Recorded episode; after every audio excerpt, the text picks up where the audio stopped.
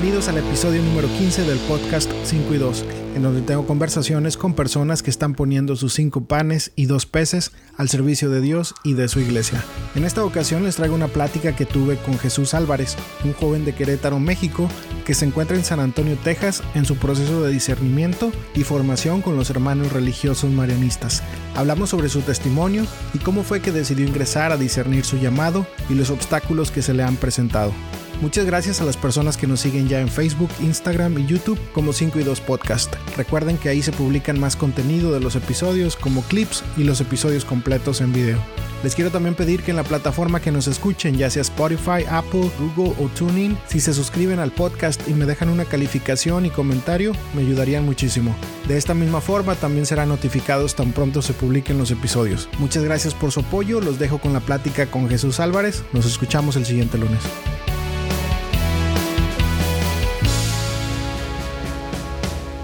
Bueno, pues este, estamos aquí en otro episodio del podcast 5 y 2. Me encuentro aquí con Jesús Álvarez. Jesús, ¿cómo estás? Muy bien, gracias a Dios, Omar. ¿Tú cómo estás? Bien, también, gracias a Dios, aquí con mucho gusto de conocerte. Me platicó Arumi en el episodio pasado sobre ti, entonces te hice la invitación y aceptaste. Que bueno, muchas gracias por tu disponibilidad. Gracias a ti, gracias a Arumi también por, por esta invitación a este, a este momento, a este espacio que tú nos brindas para poder compartir las maravillas de Dios que va haciendo en cada uno de nosotros. Entonces, creo que es algo muy, muy grande y muy, muy bien hecho de parte tuya.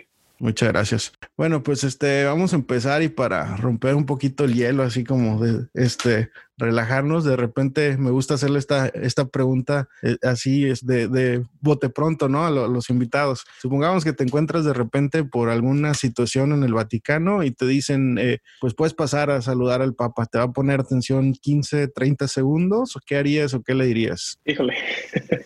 uh, bueno, primero que nada, pedirle su bendición, ¿no? Saludarle, pedirle su bendición y pues uno se emociona. Siempre ha sido como que parte de mi sueño de, de estar cerca del Papa, conocerlo. Uh, no sé, tal vez le diría, le agradecería todo ese gran esfuerzo que ha estado haciendo por, por la Iglesia Católica. Creo que, que ha hecho muchos cambios para el bien de la Iglesia, ha hecho muchas formas de que todos estemos más cerca de, de Dios. Entonces, creo que sería así como una manera de agradecerle y de decirle que estamos rezando por él, todos, por, para que continúe haciendo su misión. A veces pensamos más en pedir, ¿no? Pero creo que sería algo así como agradecerle, agradecerle y, y pues sí, disfrutar el momento de estar con él ahí, esos segundos que, que Dios da como bendición. Creo sí, que sería eso. Qué bueno, bueno, muy bien. Ahora sí, bueno, pues vamos, ahora sí no, nos cuentas un poquito de ti, vamos a, a, quién eres, quién es Jesús, qué, ¿Cómo fue tu encuentro con Cristo? No sé, lo que nos quieras contar de tu, de tu vida. Bueno, ¿quién soy? ¿Quién es Jesús? Jesús Álvarez. Bueno, soy Jesús Álvarez de, de la ciudad de Querétaro, México. Este, estoy en, en proceso de formación en el prenoviciado con los hermanos religiosos marianistas, la Compañía de María, que fue fundada por nuestro fundador, Padre Chaminat, Guillermo José Chaminat. Eh, ahorita me encuentro en San Antonio estudiando inglés para poder continuar mi, mi proceso en el noviciado en, un futuro. Pues ah, soy un, un, una persona con la cual pues me gusta mucho servirle a Dios, me gusta mucho estar en el servicio de Dios, en lo que sea, en lo que Dios llame. Me gusta mucho desde que tuve mi conversión. Uh, estuve sirviendo en mi parroquia. Primero estuve sirviendo en una iglesia eh, que es en el Templo de la Cruz, en el centro de la ciudad de Querétaro, con los franciscanos, los hermanos franciscanos y estuve ahí, entré al grupo de carismáticos. Entonces ahí fue donde conocí un poco, me gustó, después me invitaron a mi parroquia, me gustó y ya después vino esto y más. Uh, siempre he sido alegre, todas las personas siempre han sido alegre, pero pues tú sabes, ¿no? Tratamos de disfrutar la vida cuando estamos jóvenes y todo. Entonces, pues sí, soy una persona, puede ser en ratos tranquilo, en ratos un poco relajiento, me gusta mucho convivir, me gusta mucho hablar, me gusta mucho tener contacto con la gente y pues creo que eso es lo que me llena. Aprendo mucho de la gente cuando hay conversaciones y más con la nueva gente que uno conociendo. Y pues a lo mejor me gustaría platicarles un poquito sobre mi conversión, mi testimonio. Okay. Uh, tú sabes, bueno, crecí, mis papás siempre nos llevaban a misa los domingos, a veces -huh. era misa de cinco, bueno, de seis de la mañana en un pueblo que se llama Huimilpan en, en Querétaro. Y pues eso me molesta a veces porque decía es domingo, yo me quiero levantar tarde, ¿no? Pero pues mi papá hacía, mi mamá hacían todo lo posible para acercarnos a la iglesia, para llevarnos y, y pues ya después de tiempo ya ahora lo valoro, que digo, bueno, ellos estaban intentando hacer lo mejor por, por nosotros. Tengo dos hermanos, el mayor Salvador, mi hermana menor Lucero, este, y pues así él, ellos y yo así como que, ay, no, es muy temprano, ¿por qué nos llevan tan temprano habiendo misas a mediodía, en la tarde, ¿no? Este, pero eso fue durante mi crecimiento, durante cuando, era niño, joven. Y pues hubo un tiempo donde mi, mi abuelita y mi mamá siempre me decían, hijo, en el templo de la cruz, ahí hay crecimientos de espiritualidad, ahí hay formación, deberías de asistir y me llevaban una fichita siempre, cada año me llevaban una fichita, yo llenaba mi ficha para inscribirme y ellas todas emocionadas, ¿no? Ay, ya va a entrar, y a la mera hora no iba. Y ya un día les dije, ¿saben qué? Es que el ir a la iglesia es para la gente mayor, perdón con los, con los que son mayores, era lo que yo pensaba. Sí. Decía, es para la gente mayor, ya están apartando un pedazo en el cielo porque pues ya van a partir para allá y yo todavía estoy joven, yo todavía no necesito apartar mi lugar. Y decían, no, hijo, es que tienes que estar cerca de Dios, siempre es bueno. Y ya sabes, ¿no? Las abuelitas, las mamás intentando, este, yo, yo decía, me están intentando lavar el cerebro. Sí.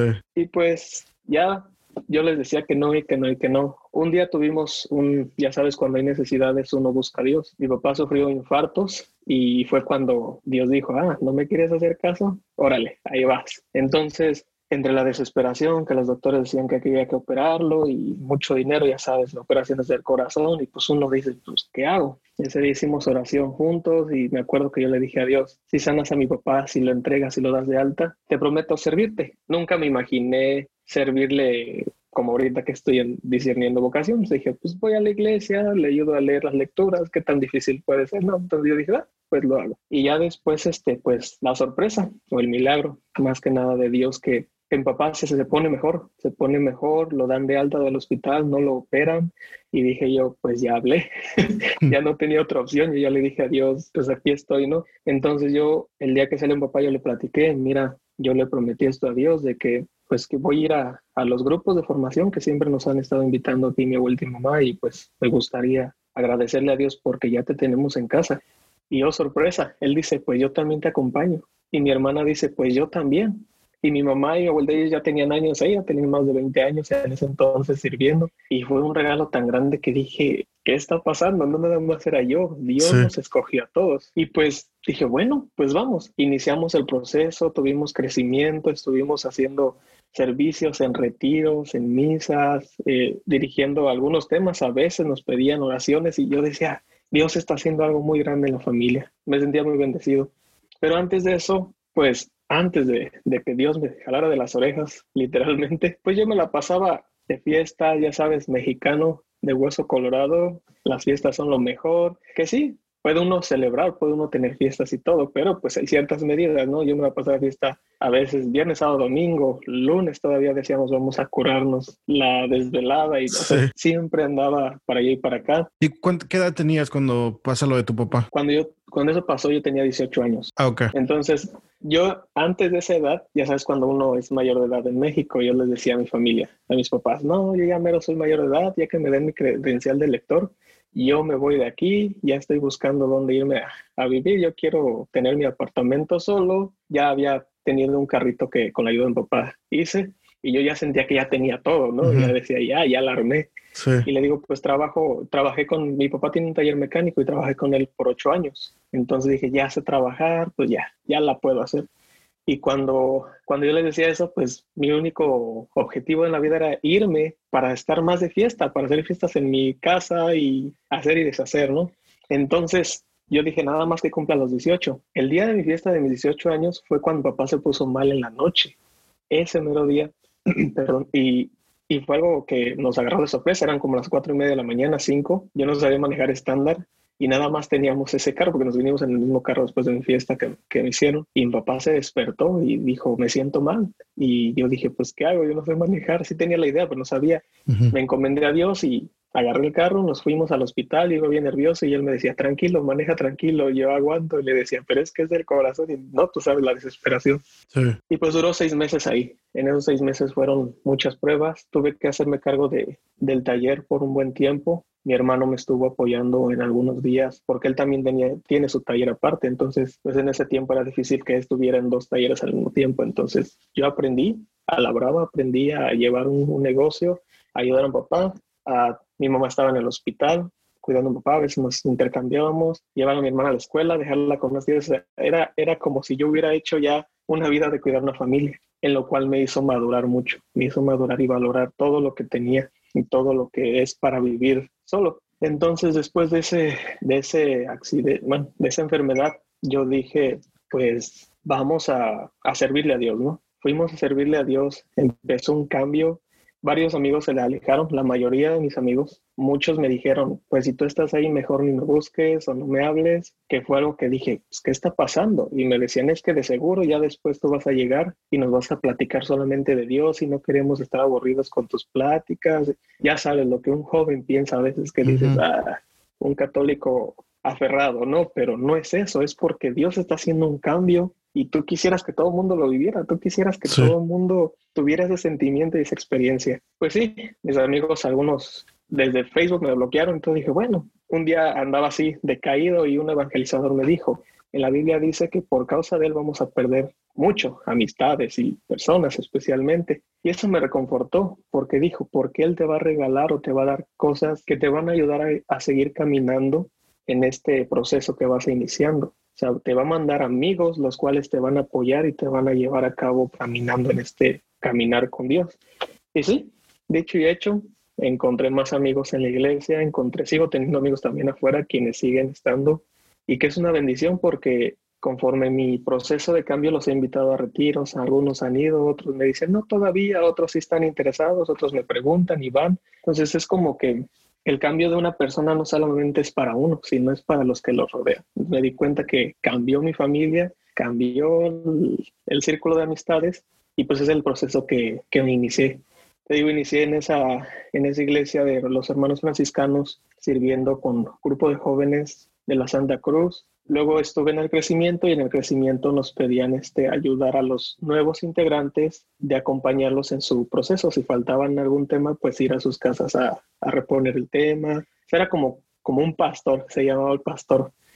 Entonces, este, ayudábamos en eso y empezaba a platicar con, la, con los muchachos. A mí me tocaban más con los jóvenes por mi edad compartir temas con ellos, escucharlos y platicar, yo decía, wow, esto es algo muy bonito el tener una misma conversación sobre Dios y el cambio que va haciendo. Entonces, dentro de ese grupo me invitaron, no sé si has llegado a escuchar sobre el ENGES, el retiro del Encuentro Nacional de Jóvenes en el Espíritu Santo. Se hace cada año en, en México y se toman diferentes ciudades para asistir. La vez que yo fui fue en Puebla en el 2012 y fueron aproximadamente 35 mil jóvenes o más. Entonces es algo donde ahí fue donde mi, mi, mentalidad cambió, de que no solamente los adultos mayores son los que tienen que estar en la iglesia. Ver 35 mil jóvenes gritando gloria a Dios, ver 35 mil jóvenes hincados ante la Eucaristía, ver 35 mil jóvenes danzándole a Dios con alegría, alabándole. Yo dije, ¿qué es esto? Entonces dije, esto es el poder de Dios. En ese año fue cuando sentí mi llamado, mi llamado de la vocación. En ese año estábamos en el retiro y después de ciertos temas sobre la vocación pasaron religiosos, religiosas, sacerdotes a dar su testimonio, a platicar así como ahorita te estás platicando, no, pues era así, ya está. Y en eso empezaron a compartir el carisma de sus congregaciones y lo que hacían, sus experiencias y yo decía, wow, ¿por qué yo no voy, puedo ser como ellos? No tengo nada que me atranque, ¿no? Algo que me atore en, decir sí. Sí, tenía, tuve mis novias y todo, y pues la última relación no terminamos muy bien y dije, pues ahorita no tengo nada más que perder. Sí, voy a dejar mi familia, pero yo le dije a Dios, así tenga que dejar mi familia, yo lo hago, ¿no? Entonces en ese, fue una hora santa en ese retiro y, y yo le dije, bueno, ¿qué quieres de mí, Señor? Aquí estoy, aquí me tienes, por algo me trajiste aquí, por algo me has elegido desde, desde ese entonces con la enfermedad de mi papá y tú, yo sé que tienes una misión, ayúdame a entenderlo. Y desde ahí, cada que veía a los sacerdotes celebrar, más cuando ponían la Eucaristía así al consagrar y, y que celebraban y decía, yo quiero estar ahí, yo quiero estar ahí, yo quiero estar enfrente, no porque me vean, sino yo quiero compartir la Eucaristía, yo quiero compartir a Cristo vivo con los demás. Entonces, fue algo que me llenó. Fuimos a misiones también con, con el grupo juvenil donde estaba y he estado yendo a misiones desde entonces en diferentes lugares, en diferentes grupos en los que he estado. Y la necesidad de ver que, la, por ejemplo, en la Sierra Queretana, en la Sierra de San Luis Potosí, hay comunidades donde el sacerdote va una vez al mes. Y eso a veces porque pues son muy lejanas y él tiene más comunidades alrededor, entonces es muy difícil para él. Y cuando yo fui a esas misiones yo decía, ahora estoy convencido que quiero ser sacerdote. ¿Por qué? Porque me gustaría traer la comunión hasta acá, brindar, bueno, sí, traer a Jesús vivo en la Eucaristía, celebrar la misa junto con ellos. Y vuelvo a lo mismo, no para que sea yo, sino para que sea Jesús el que se haga presente. Entonces, eso me motivó mucho a, a dedicar mi vida, a decir, sí, quiero iniciar un proceso de, de vocación. Entonces, durante más o menos cinco o seis años estuve con esa mentalidad. Visité a, a, los hermanos marianistas en los cuales estoy ahorita en Querétaro, en la comunidad de Querétaro. Me invitaron a una consagración de, de un hermano, el hermano Juan Pablo. Y cuando estuve ahí vi la celebración cuando él hace el cambio de, de estar con, con, su familia y se va a la familia marianista. Fue algo de, wow, tienes tu familia, pero ahora tienes nueva familia y tu misión empieza ahí. Entonces me motivó mucho y empecé en, contacto con ellos, hablé con el, en ese entonces era el provincial, el padre Martín Solma, y, yo dije, yo no sabía que era el provincial, nunca me lo mencionó, hasta hace poco que me enteré que en ese entonces era el provincial, yo ni en cuenta, y platiqué con él y todo, y ya yo veía la respuesta de sí, y yo ya estaba listo, yo ya casi llevaba mis maletas ahí a la casa marianista y dice, ya estoy listo ahora. Y la última pregunta que me dijo fue, oye, ¿ya terminaste tu preparatoria? Y ahí fue donde todo se fue para abajo. Le dije, no. Le digo, la estuve estudiando, pero tuve una enfermedad, tuve que salirme, me puse a trabajar y pues no, no la he terminado. Y ya me dijo, bueno, pues mira, puedes seguir viniendo a visitarnos, vamos a tener más contacto contigo, vamos a tener más pláticas, te vamos a invitar a eventos para que nos conozcas mientras tú acabas tu, tu preparatoria afuera. Y fue cuando yo, pues sí sentí feo, dije, ¿cómo? Si yo ya estoy listo, yo ya dije que sí, yo ya estaba, de hecho, papá, ¿sabes que A lo mejor ya la siguiente semana ya no ando trabajando aquí porque pues ya me voy, o sea, ya estaba listo. Sí. Y me dijo el padre, no, dices que necesitamos que acabes tu preparatoria. Antes te ayudábamos aquí a, a, estudiar tu preparatoria, pero ahora se han cambiado algunos procesos y tienes que llegar ya con mínimo con tu preparatoria terminada. Pues me regresé todo decepcionado, ¿no? A casa era muy noche, no tenía ni para el taxi y yo dije, ¿ahora qué hago? Fui caminando y pues ya, de pura casualidad encontré un camión, me regresé a mi casa ya llegué a mi casa y así como que todo aguitado, mamá me dijo que tiene, le dije, no, pues todavía no me aceptaron, que tengo que acabar la prepa. Y me dijo, pues empieza a buscar una preparatoria. Y yo le dije, bueno, pues nuestro trabajo a veces nos da lo suficiente, a veces no, le digo, y tener que estar pagando una mensualidad, pues es a, a veces difícil de mantener un estudio. Busqué una preparatoria de tres horas por dos años, eh, empecé a estudiar y con el apoyo de, de mi abuelita. Ella me, me, apoyó al inicio por si tenía alguna falla en el pago, pues ella me, me, apoyaba. Me dijo, tú no te preocupes, vamos a salir adelante. Dice, yo te puedo apoyar en eso cuando tú necesites. Y pues me dio la confianza, ¿no? Empezamos y después de medio año logré sacar beca del 50%, entonces fue menos. Y yo seguí echándole ganas, dije, Señor, si tú quieres que acabe la prepa, es porque quieres que vaya a entrar a un seminario o a la casa marianista, no sé, donde tú me quieras y el siguiente semestre saqué beca al 100% y yo dije, ¿qué está pasando? Ya no tengo que pagar y no voy a estudiar. y, y, terminé mi preparatoria y cuando la terminé lo primero que dije, me tengo que ir, tengo que ir a ver a, a, dónde me voy a ingresar. En ese tiempo ya estaba trabajando en mi parroquia con los, los sacerdotes diocesanos, Padre José, eh, y él me, me, le dije, ¿sabe qué? Yo ya estoy listo, le doy gracias por, porque estuve sirviendo como cuatro años con él ahí en su parroquia y ya estoy listo, le agradezco este tiempo de servicio y pues quiero ingresar a un, a un seminario. Y me dijo, ¿y tú ya tienes un lugar? Le dije, sí, le voy a visitar a los hermanos marianistas. Y me dijo, ¿y no has ido a ver a los diocesanos? Y yo le dije, pues no. Le digo, pero pues sí es lo mismo, ¿no? Es para formación. Pues vamos. Y me dijo, pues quieres ir y si te aceptan ahí, pues vas. Y si no, pues ya vas a hablar con los hermanos. Y yo dije, dentro de mí dije, pues yo hablé con los hermanos antes, pero dije, bueno, por algo Dios me está haciendo el llamado por medio de él, ¿no? fui al diocesano, me aceptaron y pues ya me sentí así como que, híjole, ahora tengo que decirle a los hermanos marianistas que ya no voy a ir. Y pues sí, sí se sintieron un poco tristes porque pues pensaban que ya iba para allá. Entonces, este, entré al diocesano, estuve cuatro meses más o menos dentro del curso introductorio y me enfermé y tuve que salir. Y fue cuando dije, ¿y ahora? Yo pensé que yo ya, ya lo había hecho, ¿no? Ya estaba ahí adentro. Y yo dije, ya, de aquí hasta que termine. Y no, me imagino que fue una pausa que dijo Dios, tienes que, que pensar las cosas. Estás aquí, este es tu lugar correcto donde te quiero o no. O sea, fue un proceso muy fuerte, fue un proceso donde me salí, estuve pues en cama bastante tiempo y yo dije, no, ¿qué está pasando? ¿Qué quiere Dios de mí? Después me recuperé, platiqué con un hermano, un sacerdote religioso de los hermanos, los padres blancos, la congregación de padres blancos de África. El padre sería como un coro de África y estuve platicando con él y él me dijo, pues por algo Dios te pide esta pausa, por algo vienes aquí.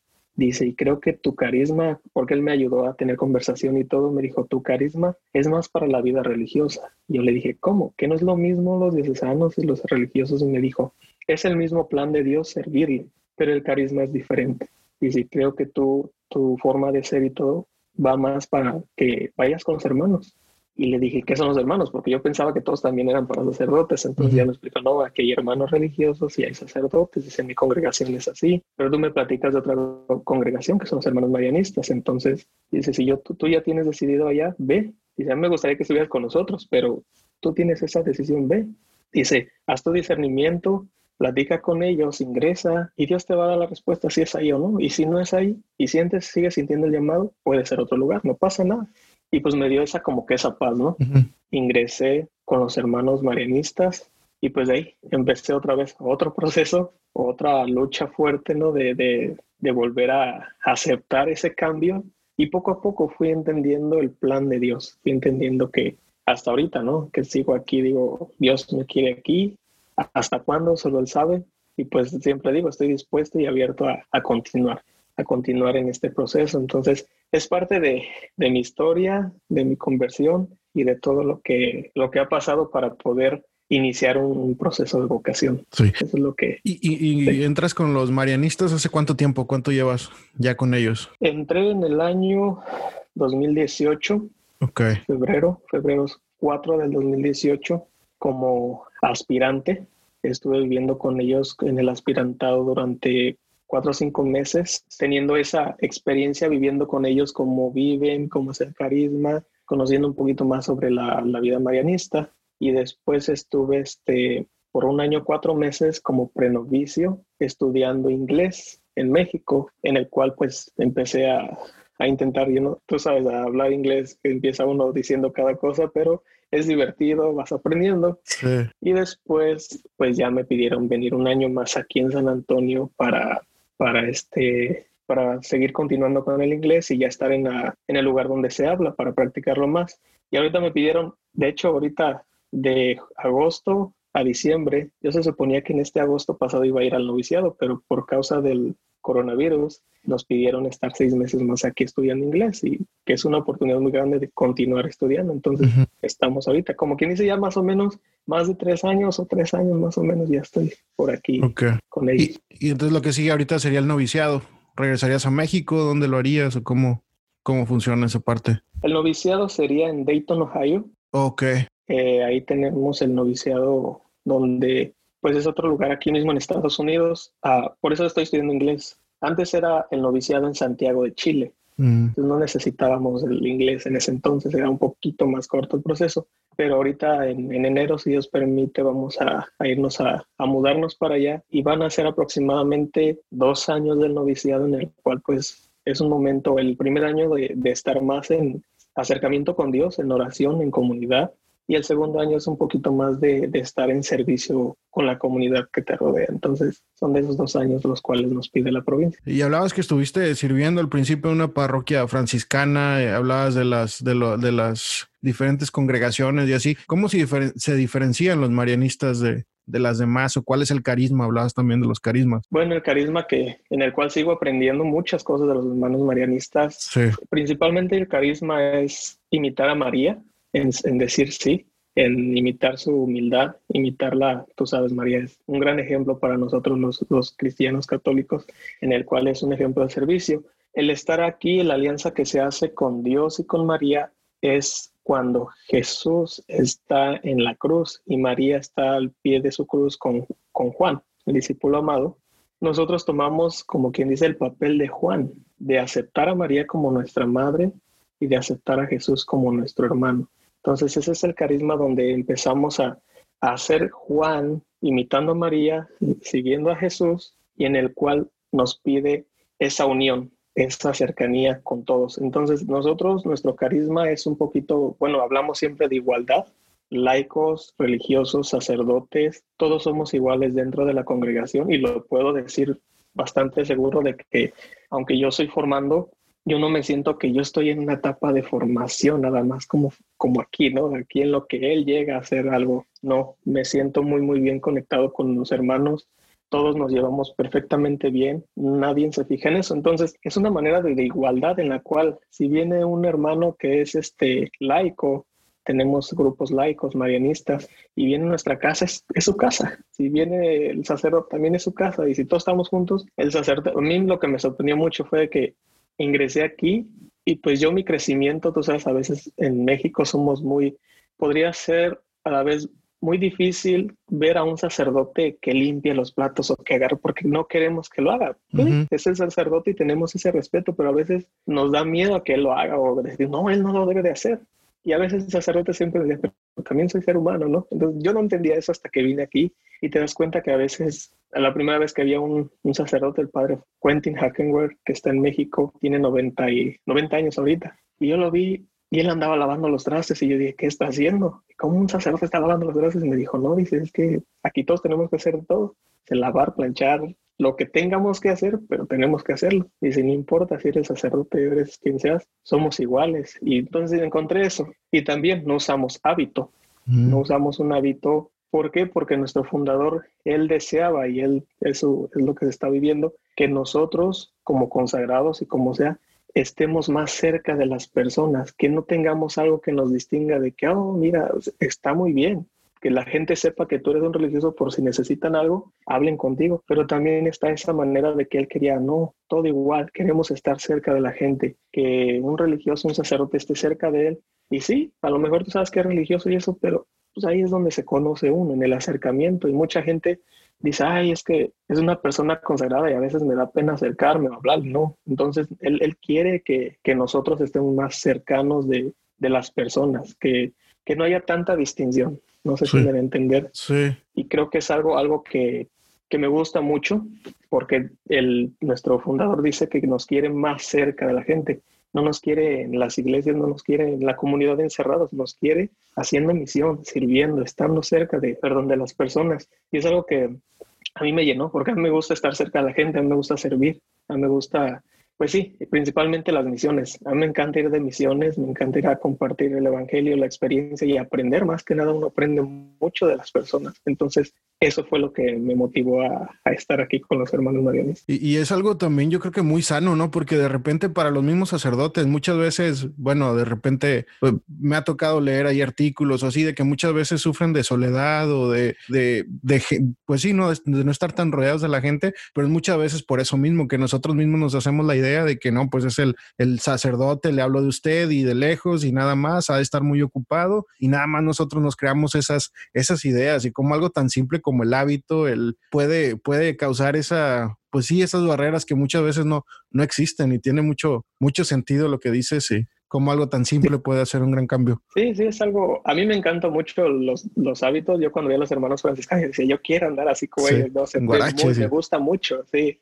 Pero cuando yo aprendí esto, cuando yo entré, pues muchos jóvenes sí como que dicen, ah, es que no usan hábito. Y yo, pero es que no es lo principal. Sí es parte esencial, sí es un significado, pero lo esencial está dentro, tu espiritualidad, tu forma de vida, tu cambio testimonio, ¿no? Eso es lo que te ayuda a tener más cercanía con la gente. Y como dices, a veces porque vemos que a lo mejor pues tú quieres tener respeto porque es un sacerdote, porque es un obispo, porque, no sé, tú lo ves de esa manera, a lo mejor no debe de ser así porque ellos quieren que estemos cerca, o sea, todos queremos de cerca a las personas, pero a veces nosotros nos hacemos esa barrera de que, ah, mejor nada más de lejitas o buenos días o buenas tardes por pena. Y no, nuestro fundador quiere que nosotros estemos cerca y abiertos a la gente. Entonces, es ese pequeño cambio que hace gran diferencia, ¿no? Sí, sí, a veces, no sé, yo creo que, mm, espero no ser el único, pero yo sí me he imaginado así como que, híjole, qué incómodo andar de negro y luego con, con el cuello hasta arriba y todo, y luego los que estamos un poquito más gorditos y que no tenemos cuello y cómo lo ponemos, así, qué padre saber que,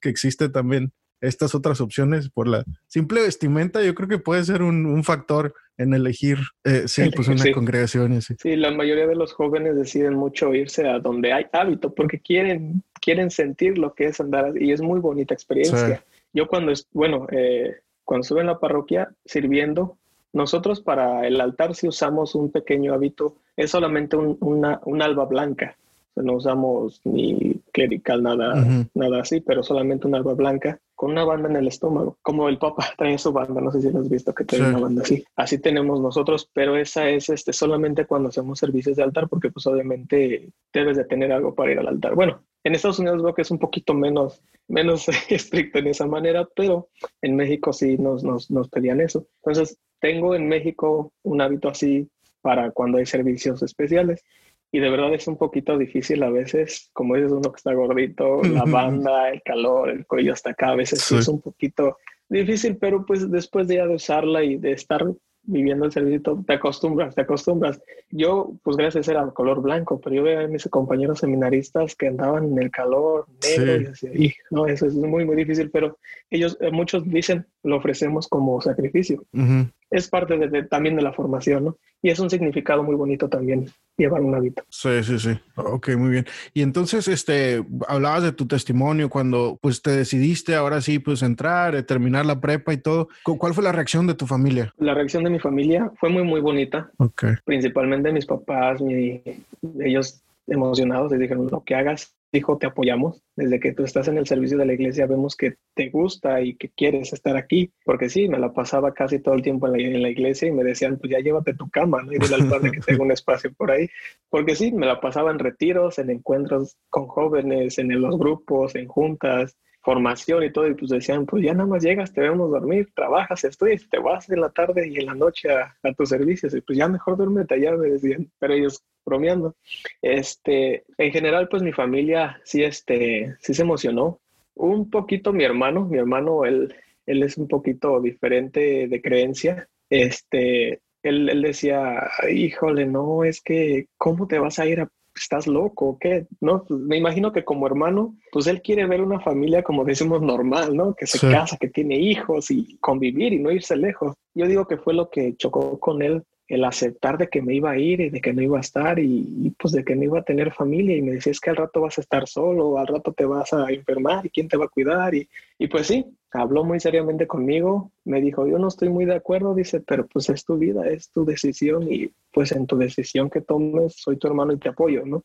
Entonces sí fue un poquito difícil para él y para mí, porque pues sí, al verlo él que no se emocionó y eso, pues al inicio sí como dije, ay, híjole, uno quiere el apoyo, ¿no? Pero conforme él ha visto el, el proceso que he llevado, las experiencias que he vivido, ahorita él dice, no manches, te felicito, tantas cosas que has vivido, tanto que has hecho, con Dios, tanto que Dios te ha regalado, sigue adelante, dice, yo te apoyo. Entonces, eso ayudó también a un poquito su, su idea, porque pues sí, no teníamos tanto conocimiento de esto. Ok. Y, y, ahorita estás en la formación, te vas, nos contabas a Ohio después, este, más adelante, y pero la idea es regresar a México y servir allá o cómo? Sí, la idea ahorita, bueno, ese es el plan, ¿no? Tú sabes, el plan de formación. Lo más seguro es regresar a México. Ok.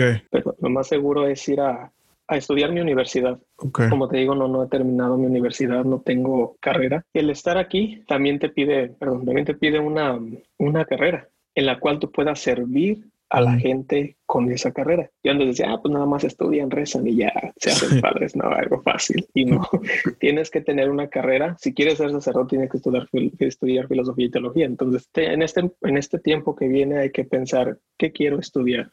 ¿Qué quiero hacer? Puede ser que se dé la oportunidad de, continuar aquí, puede ser que se dé la oportunidad de estar allá, solo Dios sabe, pero lo más seguro es regresar a México, lo más seguro es ir a México, continuar con, mi, con mis estudios, servir allá, allá los hermanos de Querétaro tenemos este, unas, unas capillas que junto con el párroco ayudamos a hacer servicios, entonces eh, sería ayudar allá o en lo que estudio, teniendo a lo mejor grupos juveniles, no sé, dependiendo la oportunidad que se haga, este, y, hasta que termine mi carrera, pues sería bueno decidir este, si se continúa para el sacerdocio o me quedo como hermano religioso para ya sea enseñar en las escuelas. Nuestra misión es la educación.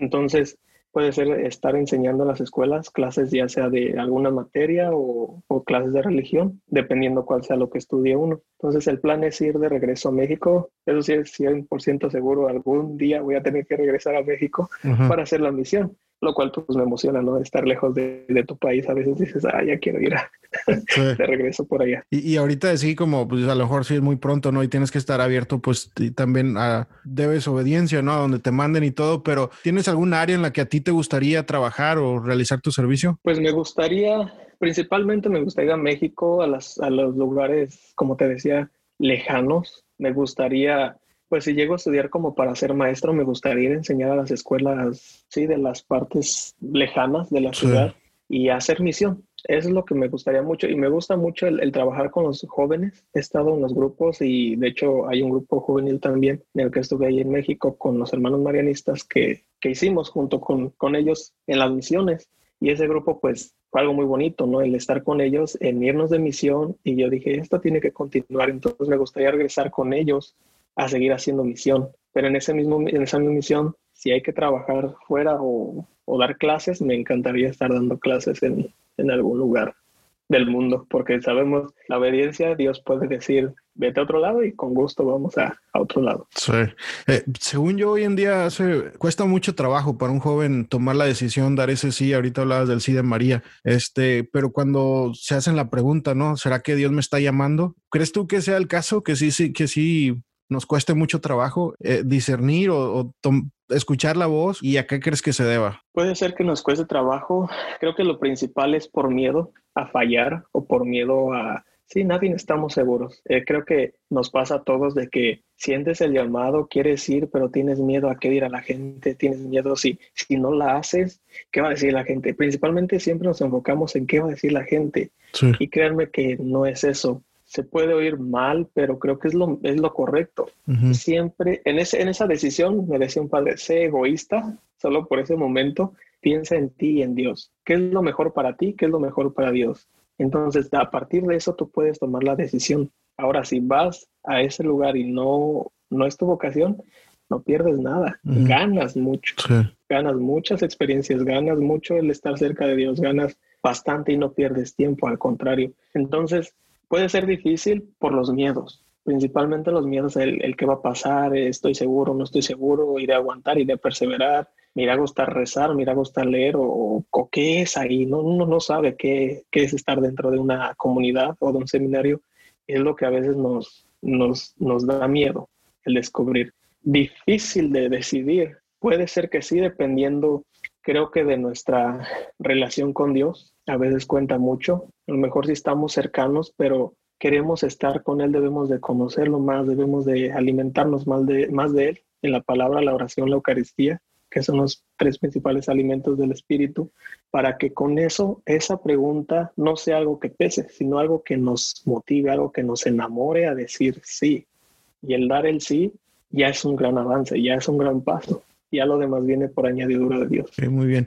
Eh, contabas ahorita, este, cuando cuando te pasó lo de la prepa, ¿no? Que te, que te mandaron a, terminar la prepa y que de cierta forma te desanimaste. Yo, yo, creo que tú lo supiste llevar, pero o sea, fácil pudiste haber dicho, ah, pues este, pues ni modo, entonces ya no, me están poniendo trabas y pudiste haber hasta decepcionado, ¿no? De la iglesia y de todo. Yo lo veo también mucho aquí porque, o, me imagino, ¿no? Eh, porque muchas veces cuando un joven aquí en Estados Unidos se llega a hacer ese, ese, ese, esa pregunta, ¿no? Eh, es una decisión todavía más valiente porque muchas veces por la cuestión de documentos y eso tienen que dejar pues al país y regresarse a, su país de origen y todo. Entonces, muchas veces no existen esos recursos. Alguien me comentaba una vez que sentía, que sentía el, el llamado y todo, pero en su diócesis no le supieron ayudar porque no hablaban español y pues era en el idioma que, que él se desenvolvía y todo.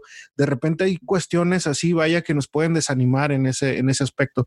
¿Crees tú que en general pues hay algo que se deba hacer mejor o que, que podamos pues sí mejorar? Pues principalmente cuando sucedan ese tipo de cosas, algo que yo aprendí dentro de esta experiencia es de que cuando suceda una traba o un desánimo en el andar buscando un lugar para tu vocación, preguntarle a Dios qué es lo que quiere por medio de esa acción o de esa situación. A lo mejor nos vamos por lo malo, híjole, no me quieren o hay trabas y esto. Y sí, es fácil desanimarse, es lo más fácil.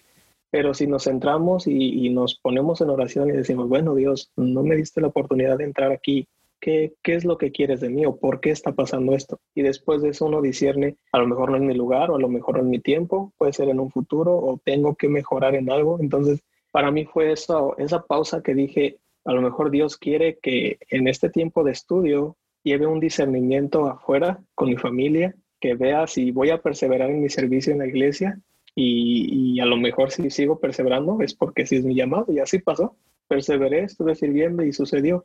Creo que lo mejor que hay que hacer es estar en servicio en la iglesia, mantenerse en contacto con Cristo en la oración personal y pues a veces sucede que, que muchos nos desanimamos al primer a la primera traba que, que, que, sucede y no, es porque a lo mejor ahí no es nuestro lugar o a lo mejor no es nuestro tiempo. Seguir confiando en Dios, más cuando tenemos esa, esa corazonada, ese llamado de que decimos que yo quiero estar ahí, yo quiero, y pues hay que seguir luchando, el que persevera alcanza, ¿no? Sí. Eh, contabas también de tu testimonio, que venías de una vida pues de fiesta muy alegre y todo, empezaste a perder amigos, porque no, pues este ya se la va a pasar rezando y nos va a querer este, lavar el coco a todos. Tu experiencia, ¿dirías que se puede seguir siendo feliz después de, de haber tomado la decisión? Por supuesto que se puede ser feliz, por supuesto que puedes ir a fiestas, por supuesto que quieres, que puedes hacer lo que quieras, pero ya uno ya está más maduro en las decisiones, en cómo celebrar. A mí en personal me gusta mucho bailar, me gusta mucho convivir. Mi familia y amigos me conocen, me gusta mucho el, estar en convivos, porque pues somos seres humanos y también tenemos derecho a divertirnos, pero es una diversión sana, un poco más sana, donde estás con tus amigos, estás platicando, puedes convivir con una cerveza, puedes convivir, pero ya es un límite, ya no es de que terminaba como antes, que nos poníamos a tomar toda la noche y dos días seguidos. Ya es diferente, ya es una convivencia un poco más sana y cada vez va siendo más sana esa convivencia. Baila, sí, bailas, diviértete y todo. Se puede ser muy, muy feliz, pero es de la manera en como tú lo quieras tomar, porque a lo mejor te dices, no, ya estoy aquí, sí, está bien, pero como, como yo aprendí, cada cosa tiene su tiempo. Hay tiempo para llorar, hay tiempo para reír, hay tiempo para rezar, hay tiempo para estar en silencio, hay tiempo para hablar, hay tiempo para no celebrar, hay tiempo para celebrar. Entonces, si tú tomas esos tiempos para cada momento, es una manera de vivirla en plenitud, de vivir en, alegría. ¿Qué pasa? Bueno, un ejemplo, no puedes estar eh, de fiesta en medio de una hora santa. Entonces, es diferenciar los momentos. No, muchos dicen es que en la iglesia, pues a lo mejor tú demuestras una cara y en las fiestas eres bien relajiento. Y digo, no es que no es que demuestres dos caras. Lo que sucede es de que ahí es un momento de seriedad, un momento de encuentro con Dios y no voy a estar jugando. Y acá es un momento donde uno puede jugar, uno puede platicar, uno puede reír. Entonces hay que diferenciar que no es que uno sea, como decimos, no doble cara, sino que todo tiene su lugar. Y donde quiera que me conocen, en las dos maneras saben que yo soy así, que me gusta platicar, que me gusta, como decimos los, jóvenes, bueno, ya no estoy tan joven, pero cotorrear. Eso es lo que nos gusta, convivir y por qué no muchos tenemos la idea de que entras a, un, a la iglesia, tan solo a servir a la iglesia y tienes que ser recto, sí, pero eso no quiere decir que, que tienes que estar a fuerza nada más hincado rezando. Dios también quiere que te diviertas, Dios también te da la oportunidad de convivir.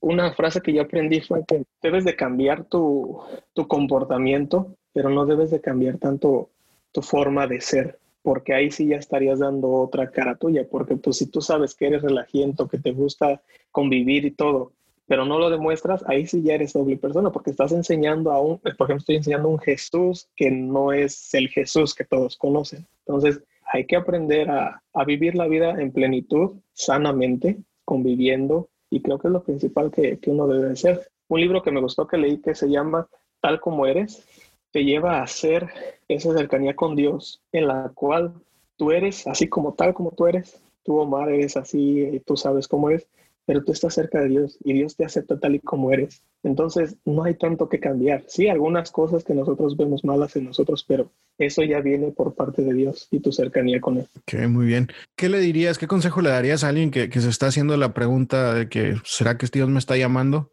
¿Cuál sería tu consejo?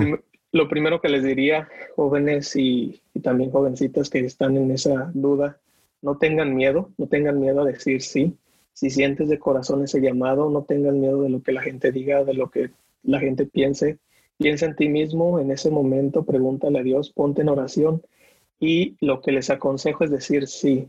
Es como, por ejemplo, tienes que decir sí para entrar en el proceso y comienzas a tener la experiencia. Porque, un ejemplo, no puedes decir si la pizza que está frente a ti es rica si no la has probado. Entonces, tienes aquí comunidades, tienes seminarios, tienes comunidades de religiosas en las cuales puedes ir a probar. El entrar a un discernimiento no es de que tienes que quedar a fuerzas, porque no es a fuerzas. La vocación de Dios tiene que ser voluntaria y un regalo de Dios. Entonces, cuando tú dices sí, esa vocación va a estar abierta a Dios, tú entras a la formación y dependiendo de tu disposición y también el regalo de Dios, Él te va a ir ayudando a crecer en la vocación. Tú vas a decir, ah, si es mi camino o no es mi camino, lo cual es posible. No tengamos esa idea de que ya entré aquí y tengo que terminar porque pues ya le dije a mi familia que iba a estar aquí.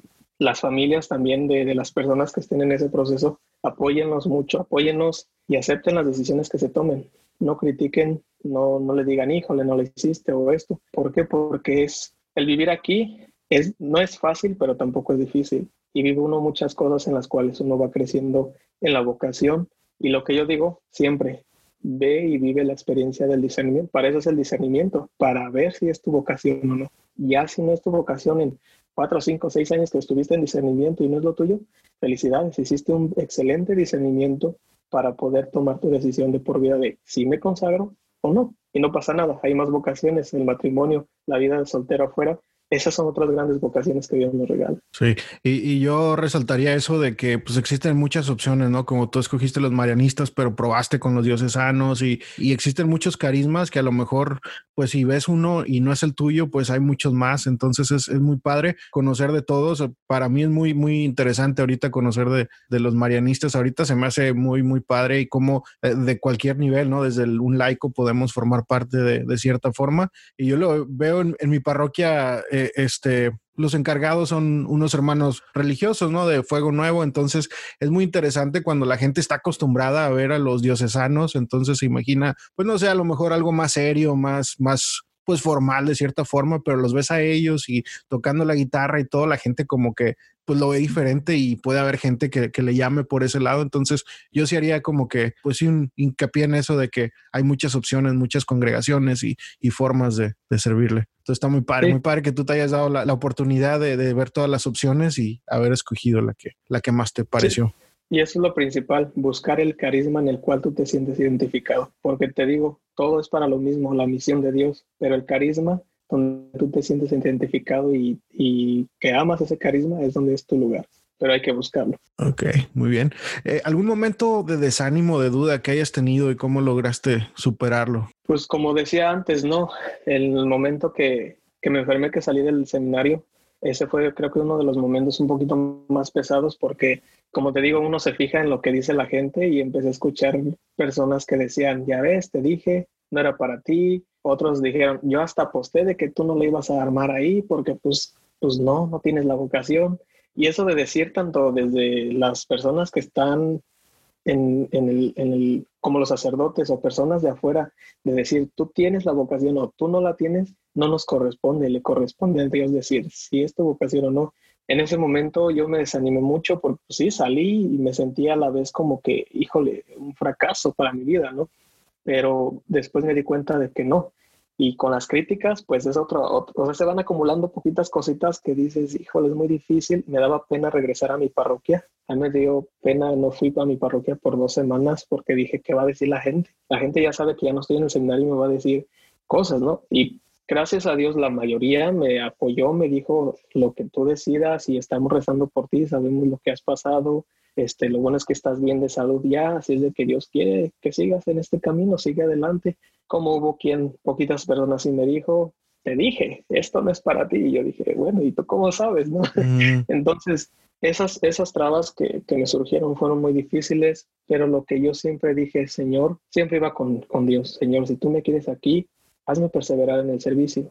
Y algo que para perseverar es mantenerse en el servicio en una parroquia, en un lugar. Porque si estás desde tu casa rezando, sí es muy bueno. Si estás yendo a misa, es muy bueno. Pero si tú estás en servicio, aunque sea visitando enfermos o en un grupo juvenil, en lo que quieras, eso te ayuda a mantenerte en ese camino de, discernimiento también desde tu casa. Ok, muy bien. pues ya estamos por pasar a la, a la, última sección de las recomendaciones, pero antes no sé si tengas algo que quieras agregar que se nos haya quedado ahí. Pues agregar solamente, pues seguir motivando a, los, a las personas que nos escuchen en que pues estén dispuestos a escuchar la voz de Dios, hacer la voluntad de Dios. No es fácil, no es fácil, pero cuando estamos con Él, tenemos esa gran mano donde nos podemos agarrar y caminar juntos. Creo que lo principal es decir sí, y no lo digo solamente en las vocaciones, también en el servir en una parroquia. Por ejemplo, tú, en este apostolado que tienes de, de hacer este tipo de audios, lo cual es algo que es una misión, es un, un, sí que tú le has dado a Dios de decir, sí, Señor, lo voy a hacer. ¿Para qué? Para que los demás te conozcan.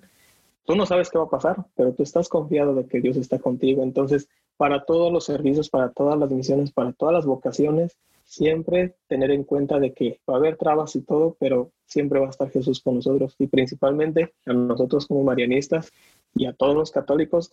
Creo que María siempre está con nosotros y ella, ella lo dijo, voy a estar contigo porque eres mi hijo, ¿no? Entonces ella va a estar con nosotros en todo momento.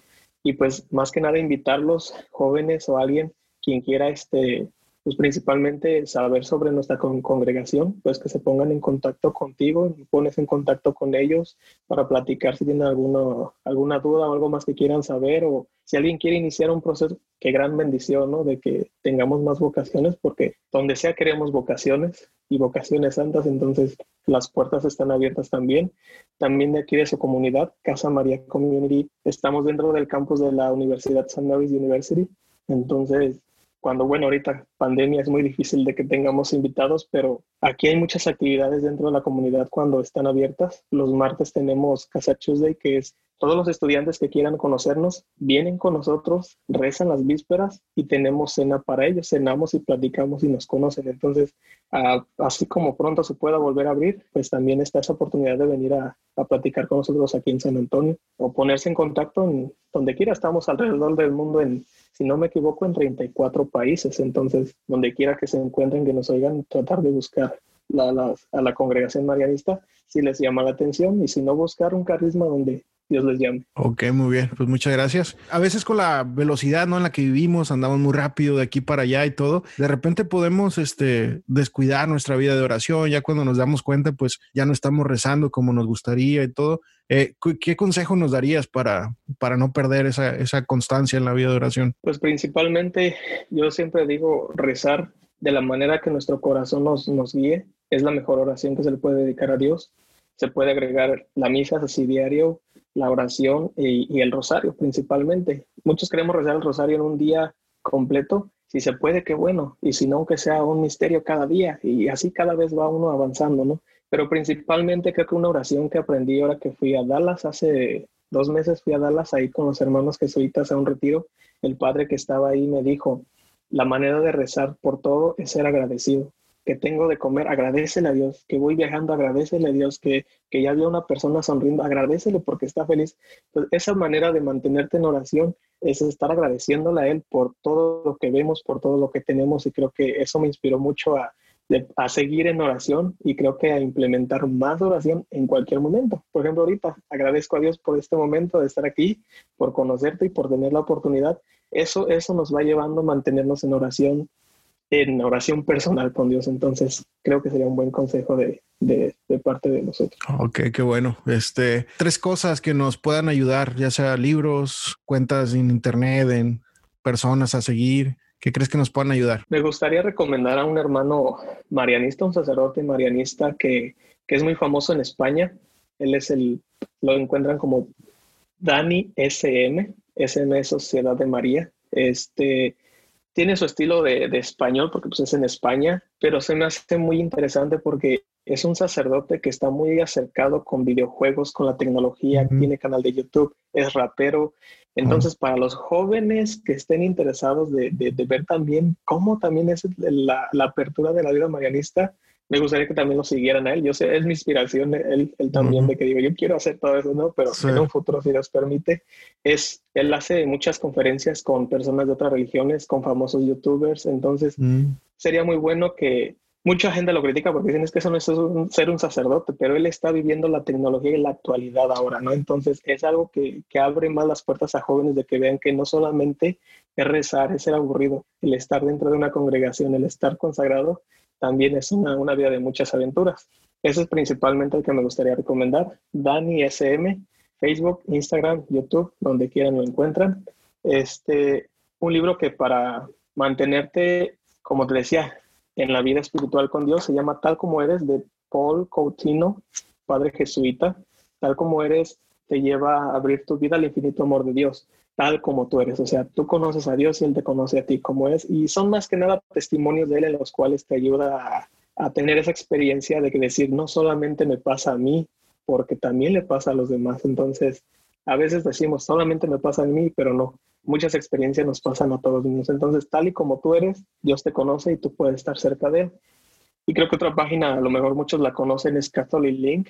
Ahí se aprende mucho uno, en lo cual me gustan mucho sus imágenes que son muy breves y muy específicas. Pues dudas y todo de las celebraciones especiales, de lo que tengas de dudas sobre la iglesia, ahí están, en imágenes bien fáciles de, de memorizar o de aprender y también hay conferencias, entonces eso. Y un plus, también el padre um, Sam, no sé si se llega, hayas llegado a escuchar de también él, es muy famoso, entonces hay mucho material, creo que hay mucho material, pero ahorita que nosotros estamos más en línea, con personas que están en línea creo que es más fácil. Sí, sí, yo voy a hacer segunda al de Catholic Link, me gusta bastante porque los artículos, los cursos, todo está, muy, muy bueno.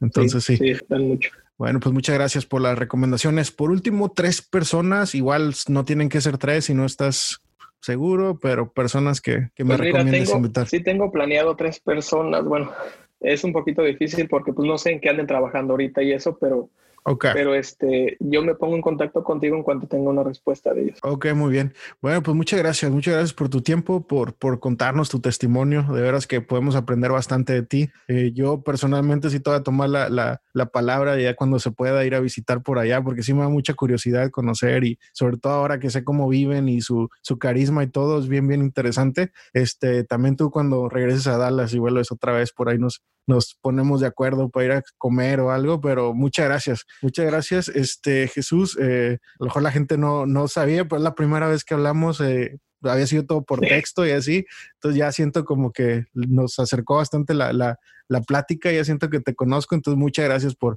por tu tiempo y por tu, por tu testimonio, por compartirlo. Pues gracias a ti por este espacio que, que, me brindas para compartir lo que Dios ha hecho en este momento. Y pues igual, ya me siento en confianza, como si nos hubiéramos conocido. Y claro que sí, tu casa está abierta aquí en Casa María. Y para quien quiera conocernos también, siéntanse libres de ponerse en contacto con nosotros. Y con mucho gusto, pues podemos platicar con ustedes o ponerlos en contacto con, con la persona que quieran platicar y con gusto algún día si vamos otra vez de vuelta por allá a Dallas, que es una ciudad que me gustó mucho, aunque solamente pasé de carrerita deportiva sí. retiro, pero pues algún día sería muy bueno ir a visitarte por allá. Ok, muy bien. Bueno, pues muchas gracias por tu tiempo. Esto fue todo el episodio de hoy. Nos escuchamos el siguiente lunes.